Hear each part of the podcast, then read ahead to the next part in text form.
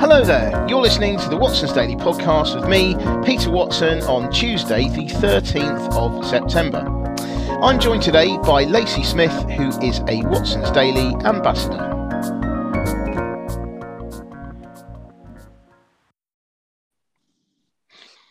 Hi there, Lacey. How are you doing today? Good. How are you, Peter? Yeah, very well, thank you. Very well. Um, so, um, for today's Watson's Daily. The story that I found really interesting was that staff are refusing to return to offices at this time. Um, so in that, sorry, in that article, they stated that 75% of employees have been de- declining new contracts that didn't guarantee fully remote, remote work. Um, yep. I found that number really shocking. 75%. Mm. That is that is a, a of, that's a high number, isn't it? That yeah. It really Sorry. is. It seems like 70 that's all right. Yeah. Yeah. It seems like 75% is a really high number of people that want fully remote work. That's what got me. I'm like, I understand a lot of people probably want at least partial remote work, but to say I don't want to come into an office ever is a little bit mm-hmm. insane to me, honestly. Yeah. I know and a lot of people essentially. maybe, maybe we're just all becoming more antisocial. Thank you, COVID, yeah, exactly, making yeah. us all awkward people. yeah, yeah. So, oh, it's all right. I know a lot of people who like the stability of going into the office regularly, or like mm. who have children, and it's easier to work in the office because there's less distraction. So it's just it's different to me that so many people are at the point where they're just like, I don't want to come in at all. Um, yeah, mm. antisocial is how I would describe that pretty quickly. Um, mm-hmm on the one hand, I feel like employers have the ability to hire the best candidates because if they have a larger pool to hire from by not requiring within office work that can be beneficial. Whereas like if someone is trying to come into central london from maybe like a 2 hour commute it's a lot easier to work from home at least a couple days. But to say no they don't want to come in ever is just a little bit unreasonable in one way to me. Um, mm. On the other hand, there's a huge benefit to the face to face working time that I feel like that's kind of why employers are wanting people to get back into the office is that they feel like they've lost that face to face value that you get. Mm-hmm. Yeah. Yeah, I mean, I think that's uh, it's very interesting that, uh, and I, I I remember saying a few years ago. So this is way before um, I remember saying something along the lines of, if I was ever prime minister, which I'm never going to be, but if I was ever prime minister, I would, you know, try to get, um, try to force companies to offer working from home because I thought it would be a, a brilliant way of um, maybe uh, making the um, housing market more evenly spread across, um, you know, across the UK because the problem with going in and all, all, all the time is to be, be near. You have to be near to where you work. Um, and that's why you get ridiculous house prices in London and things because more people need to live close in. Um, and I remember at the time saying that you know this would be great because it was it would help the housing crisis. It would, as in, it would uh, help lessen um, yeah, it would help even out rather the um, house pricing um, across across the UK.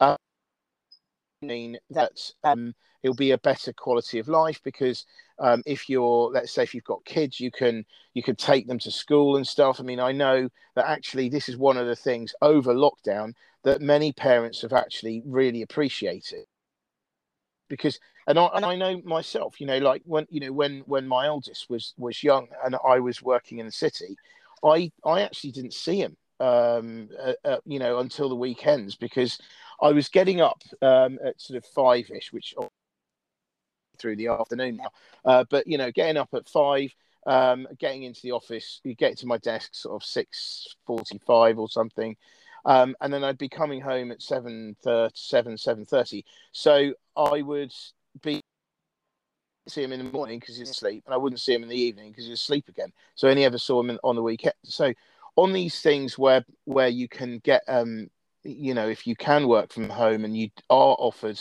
um the opportunity to do this, and now actually not only had an opportunity to uh, uh taste the opportunity, uh, the, the, to, you know, to to do this. Um, they've got used to it as well, and so and and the key thing is so have um, so have even the yeah. most diehard. So you know, I think it's pretty amazing um, that, that, that, So now we are at this stage where people are actually saying, "No, we, this is what we've got used to," and actually, we quite like it. Um, yeah. But yeah, I mean, and that uh, you know, in terms of the benefits of of, of home versus uh, versus going in.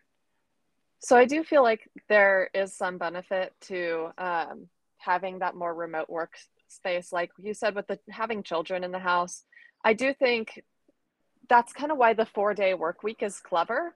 Um, hmm. It's, I mean, even three day, three day, four day work week could be clever because at least you're being able to see your children, like you said, not just on the weekend.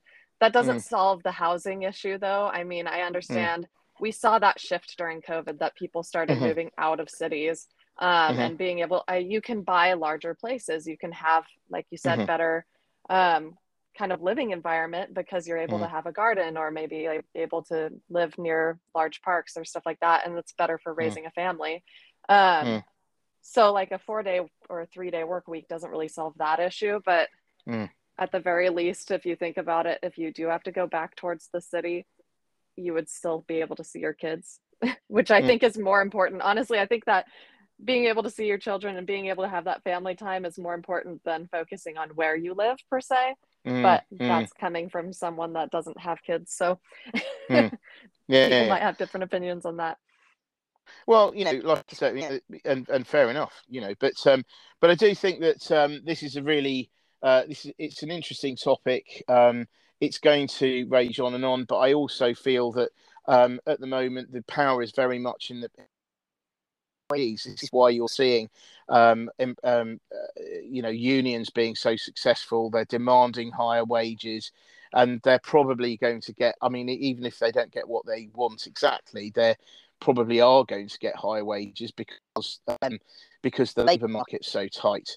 But I think that although clearly working from home in in some industries is, is extremely popular, um, I do think that um, the pen way in terms of it's going to uh, swing towards the uh, employers because and they're going to be able to dictate their terms and they are then i mean i know this sounds cynical but they are then going to be able to um, say well okay you uh, uh, indulging in a bit of quiet quitting um, over the um, you know over over the great resi- over the period of the great resignation um, but uh, what we're going to do is we're going to loudly quit you. Um, so your P45. So, I mean, I know that sounds pretty harsh, but I mean, this is, I think this is the reality. You know, the, the um, inflation is, is going to reduce people's um, spending power. They're going to spend less. If they spend less, they buy less. If fewer people buying stuff equals less business, which equals businesses then thinking, well, we have to cut down. And um, who are you going to cut? Well, you probably cut the people who um, maybe decide to, you know, clock off. Um, yeah, and I feel that know, it's it's a really easy argument that hey, you just don't fit our business culture anymore because yeah. we have these people who are willing to come in, we have new hires that are willing to come in. Um, yeah. So you're just not cutting it anymore. You're not willing to do that face to face, and we're not willing to work with that anymore. And I feel yeah. like that's a fairly reasonable ask in a way. Yeah. Um, it yeah. is harsh. I, I yeah. think it's harsh but reasonable. Yeah. On the other hand, no. I do wonder if even offering some work from home could be financially beneficial to mm. employers in a way because they don't have to run their buildings when people yeah. are not in. If they, I mean, if they had like a solid nobody comes in on mm. Monday or something, would that cut their costs in a way because they wouldn't have to power everything up in the building? I don't know, but I don't feel like I don't know if that's a good enough reason for them hmm. to cut that face to face time that's so important. Yeah. I mean, conversely, though, I think it could be uh, an easy thing for companies. Hey, we pay we pay the utility bills in the office, so why not come in and warm yourselves up, warm warm yourselves up? Um, exactly. I mean, yeah benefit, you know, talking about the benefits of air conditioning over the summer. Uh, come charge, come charge your devices in our building. Exactly. You don't have to do it. You could, ex- exactly. Um, have I, an I electric actually, car. Our charging's free. No. yeah, exactly. Um, I, I must say, I, you know, when we talk about the, uh, you know, working hours and stuff, it's a little bit uh, off off uh, off piece here, but I do remember that you know when I was working on dealing floors, there was always so much banter going on the entire time, and I remember if you ever tried leaving early, like I don't know, or something to go to doctor's appointment, you could never do it. You could never leave early because without people noticing as soon as you picked your bag up and started walking away people would shout across the dealing floor. They'd say oh thanks for popping in. Where are you going you're going to you know and uh, the other one was is if you were wearing a suit. Oh you're going for an interview? Um to ask if they've got any jobs for me would you? Um you know honestly everyone would be standing up and, and shouting and, and you would never you would never be able to leave it, it was quite funny, but um, but you know, like really say, puts you on the spot there. yeah, yeah. All the, it was constant, constant. Anyway, um, anyway, moving on, moving on. Um, so um, I thought I picked today. There was a really interesting article um, in the Wall Street Journal, actually, and it really it was talking about how um, Instagram is essentially having its ass handed TikTok at the moment. There was apparently in this so in this uh, in this article, uh, it was talking about a, a an inter, in a sort of internal research document or something at Meta Platforms. Uh, I think that's what it was, and um, yeah, that Instagram users are spending. Uh, sorry, people are spending ten percent of the time on Instagram than they would on TikTok, which is a figure, um, I think, and you know, on a on a daily basis. And you know, I mean, the thing is, Inst- Instagram obviously, you know, Instagram's been around longer, um, and you think, well, how's it? How's it? How's it managing to do that? But it seems that TikTok is just storming ahead um, and Instagram is being is just you know I don't know what they I don't know what they're going to do, but clearly they they've got to try and because um, otherwise they they really are just going to fade away potentially. Um, and one of the problems apparently is the fact that um, it's not done as well to in in in attracting content there's definitely a trend um, across all these platforms to pay content creators. And it seems that Instagram, for some reason, has not been able to do so. And there was another really shocking. You, I mean, if you've got Joan, you should definitely read this article. Um, but basically, there was um, they talked about the example of one, um, uh, you know, content creator. He's he's you know early twenties and he posted a video, uh, millions of views on TikTok, uh, so more than a million views on TikTok. Now, apparently, he published the same video on TikTok, YouTube Shorts, and Snapchat. Uh, so, so I'll start again. TikTok, YouTube Shorts, lights, and Instagram Reels. Now, apparently, this video is the same video, got millions of views on every platform apart from Instagram and on Instagram, it got a hundred thousand. I mean, that's a real. Honestly, that's shocking to me also because I until you mentioned YouTube Shorts, I had never even heard of it. Yeah. so to think that like Instagram is doing more poorly than something I had never even heard of is hmm. kind of a concern on Instagram's part. Yeah, I mean, it really is quite amazing. I actually, I have to say, I myself have even even at my sort of wizened age, um, uh, I'm finding myself watching um, YouTube Shorts. I mean, just they just come up on my YouTube feed, and um, yeah, they're, they're, really good. So, yeah, I mean, it's certainly um, short form video is absolutely the way forward. But I didn't, and I think you know everyone knows that really who does who who, or who is into this kind of thing. Um, but um, uh, it really is. this really does show how how important short form video is. Um, and so, yeah, I mean, the ball's in the course of Instagram. I mean, Instagram has, um, uh, you know, the benefit of quite a lot of money and stuff behind it, and it could it could do something, but I don't know what it's going to do. But it needs to it, needs to do something quickly because otherwise, yeah, they kind of need to. Gonna... They kind of need to set themselves apart from TikTok instead of attempting to beat TikTok or be mm. TikTok. Um, yeah. Find find something else. I also I wonder if there's like a demographic difference there hmm. of mm. those who are using Instagram because it is a lot older of a platform than TikTok is. Mm-hmm. So is mm-hmm. is the different demographic kind of making the weight go more towards TikTok? But mm-hmm. I feel like TikTok's not just targeted to a younger generation or a generation like Z kind of thing. Mm-hmm. Um, yeah. I don't feel like it's it's like captured the hearts of multiple generations at this point. It's yeah, become yeah. like a universally easy thing that you can just like sit on your couch mm. and relax and look through random videos, whether it's something that you like random music or puppy videos or something, you know? Yeah. Yeah. Yeah. And we recently talked about how TikTok's where like a lot of people are starting to get their news directly from TikTok instead of from news yeah. sources as well. Yeah.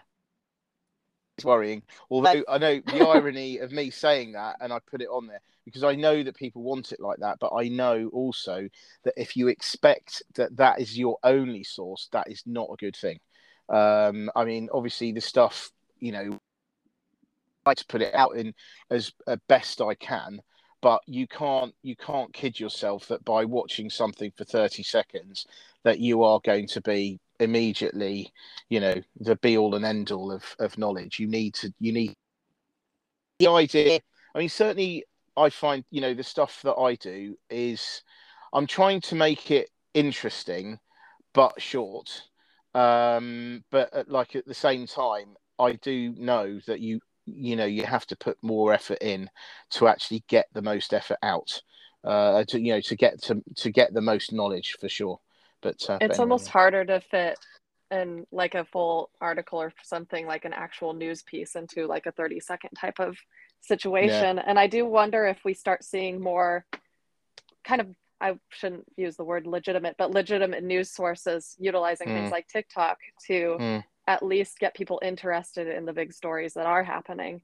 Mm. Do we see more legitimate places doing that? Because I mm. mean, that could be beneficial, but yeah, you're right. No, like you don't get as much breadth of knowledge from no. watching a 30 second video. No, and you know that's the that's the thing. I mean, for all this you know, for all this, like doing this podcast, doing um, the TikToks, the Instagrams, and all that, um, you know, the these are all good. Um, and actually, I think I'd say this this podcast is good for helping people with knowledge, but also how to talk about it or how this this kind of conversation happens. Um, but you know, in terms of getting the actual knowledge and most of it, and trying to then really get uh, the idea of the trends and things that are going on, you do need more, and that's that. You know, that's why I say that's why I write Watson's Daily because you know that that gives you a balance between the breadth that you need, but also um, done in a way that you can retain, you can understand, retain, and use the information but I mean that's the whole idea. But uh, but anyway, yeah, it's fun to try and put you know put it down. It's a bit like um, I don't know. Bit, I suppose a bit like writing a haiku or something. You know, mm-hmm. where you've got a hell of a lot of stuff you need to say, but you've got you've got rules that restrict how much you can say. So only so many really, characters. yeah, it's like like you know, kind of distills it down to a very very uh, small number uh, or whatever. But uh, but anyway, on that on that uh, note of uh, commercial awareness as as haiku, uh, I think we'll leave it there. Um, but anyway, thank you very much, Lacey, for today. Um, really uh, enjoyed uh, hearing your insights, and um, we'll be back again tomorrow for more. Um, uh, for more, oh god, uh, the uh, commercial haiku, awareness, commercial awareness haiku. Uh, anyway, thank you. Hi. Thanks for having me. Bye. Bye.